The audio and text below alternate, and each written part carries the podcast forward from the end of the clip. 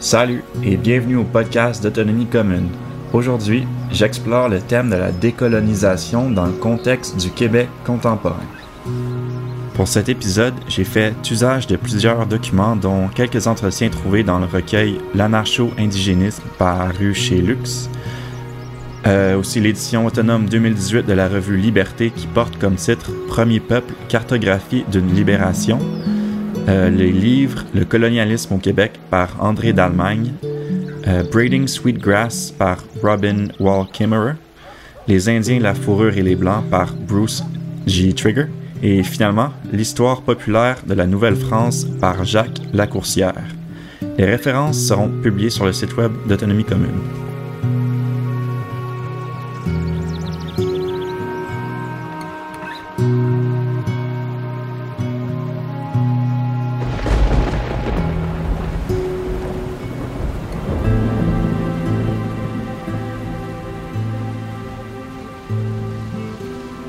Pour commencer, je tiens à souligner qu'ici, je prends pas la parole pour qui que ce soit d'autre que moi-même.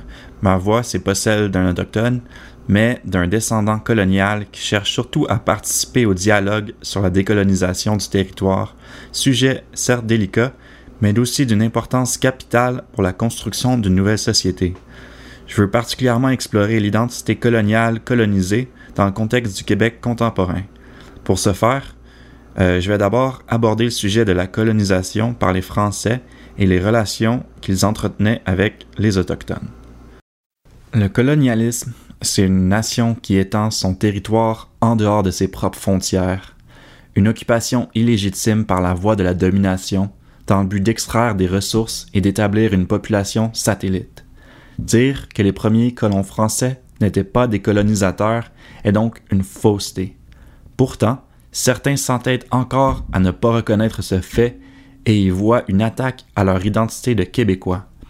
Ils justifient leur argument en disant que les Québécois eux-mêmes se sont retrouvés dans le rôle du colonisé suite à la conquête anglaise et que donc il est impossible que les Québécois ont été eux-mêmes des colonisateurs. S'il est bien sûr vrai que les Canadiens français ont été victimes du colonialisme anglais, il n'en est pas moins vrai qu'ils ont joué et continue partiellement de jouer ce rôle vis-à-vis les Premières Nations du territoire.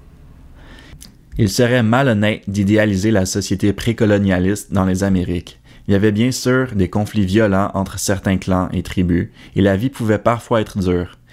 Il est aussi très difficile de généraliser des milliers de différentes communautés, mais reste que les peuples qui vivaient sur le territoire que l'on nomme maintenant Amérique y étaient autonomes et vivaient en harmonie avec leur territoire depuis des milliers d'années le savoir ancestral qui s'enseignait au travers des générations et leur forme d'organisation sociale permettait à ces peuples de s'épanouir au rythme des saisons et d'entretenir une relation de mutualité avec la Terre et ses habitants non humains.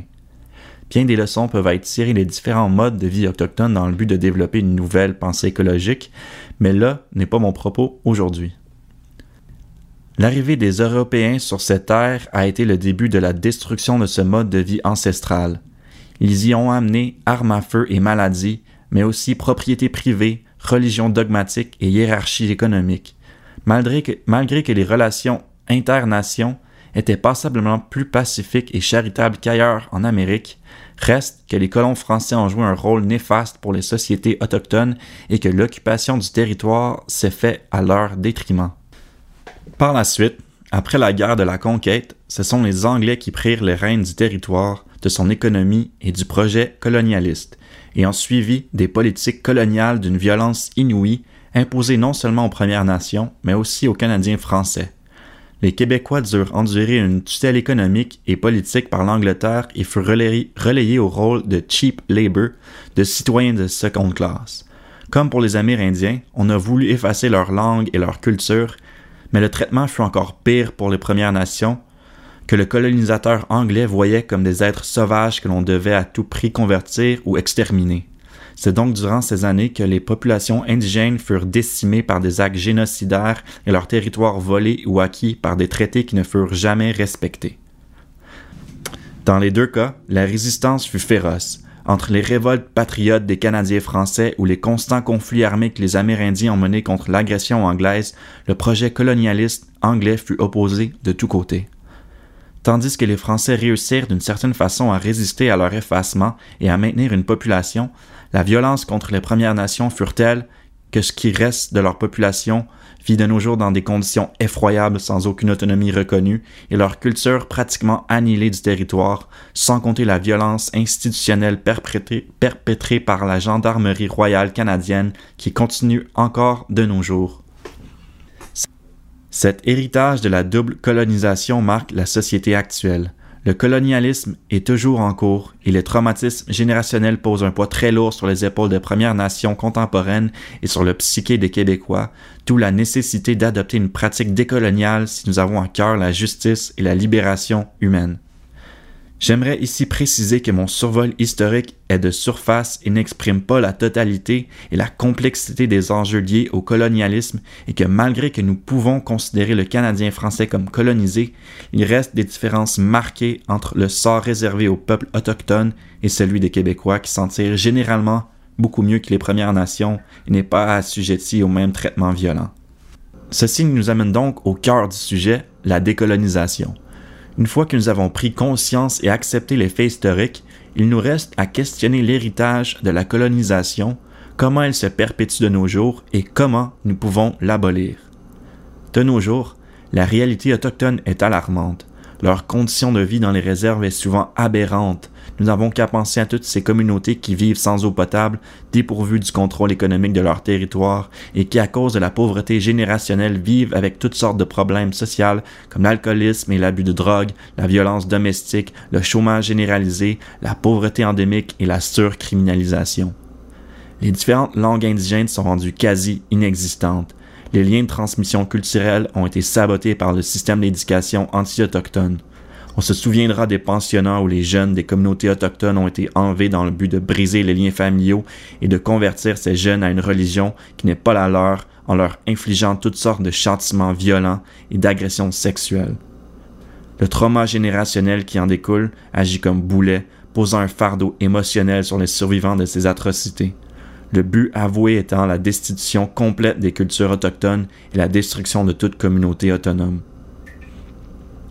Il y a aussi la violence étatique perpétuée par les corps policiers des différents gouvernements, notamment la GRC, qui terrorise les communautés partout au travers du territoire et agit comme force militarisée contre la résistance autochtone. Ce phénomène résulte en une surreprésentation des Autochtones en milieu carcéral. Il y a aussi la violence cachée extra-légale.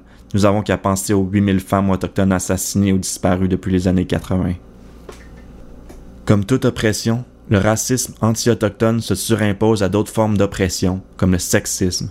Je cite ici Nawel Hamidi et Natacha Canapé-Fontaine au sujet de cette violence anti-femme autochtone. Citation.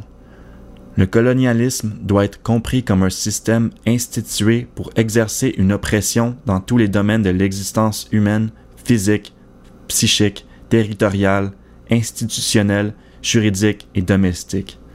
La violence sexuelle sous toutes ses formes s'infiltre quant à elle dans l'architecture coloniale pour devenir un moyen privilégié d'exécution de ce projet. Elle constitue un assaut à l'identité de la femme en tant que telle et à l'identité de la femme en tant qu'autochtone.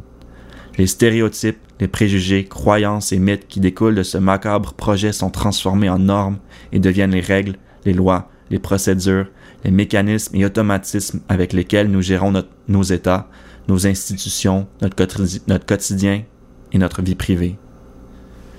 Fin de la citation.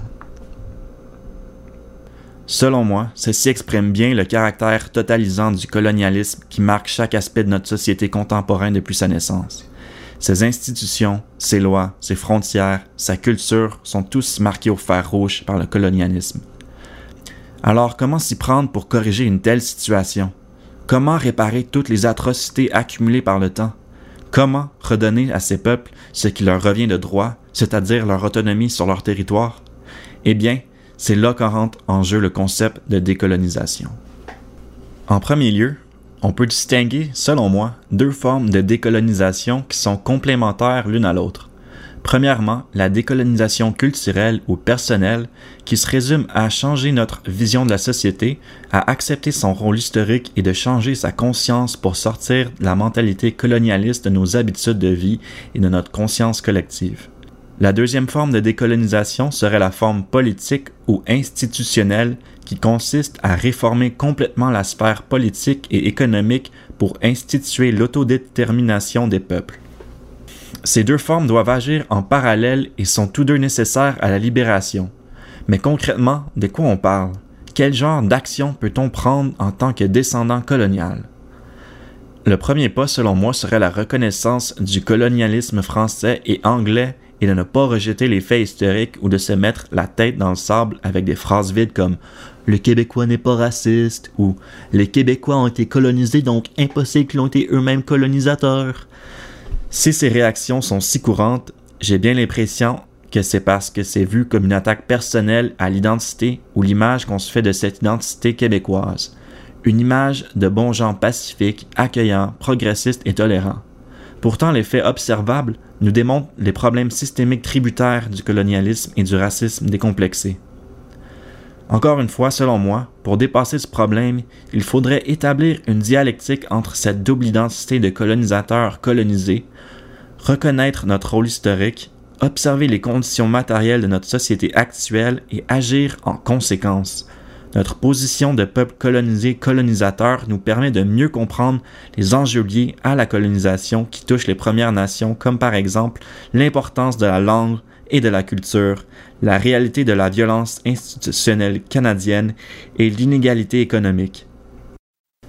Ces faits nous placent dans une situation où l'on pourrait jouer en tant que Québécois et Québécoises le rôle d'alliés à la lutte décoloniale. Mais pour ce faire, nous devons passer par-dessus ce barrage mental de culpabilité et de déni et réellement se mettre en mode solution et action. Un autre aspect de la décolonisation culturelle serait de transformer notre façon de voir et d'interagir avec le territoire. En tant que nation libérale et capitaliste, nous sommes élevés dans une mentalité et une culture de consommation individualiste et extractiviste. Notre relation avec le territoire en est une de domination où l'on doit se protéger de la nature et l'exploiter sans se soucier de la continuation des écosystèmes. Nous vivons séparés de la nature, la visitant seulement à titre de touristes ou dans des lieux où elle est domptée comme dans des grands parcs artificiels. Les peuples autochtones soulignent sans cesse l'importance du territoire de ses habitants non humains. Ils soulignent l'importance d'avoir une relation de réciprocité avec la nature. Or, la plupart d'entre nous ne peuvent même nommer les espèces qui peuplent le territoire. On ne connaît plus le territoire nous avons relégué ce savoir à des technocrates et à des spécialistes. En renversant cette tendance et en renforçant nos liens avec le territoire, nous pourrions acquérir une perspective culturelle beaucoup plus proche des Premières Nations.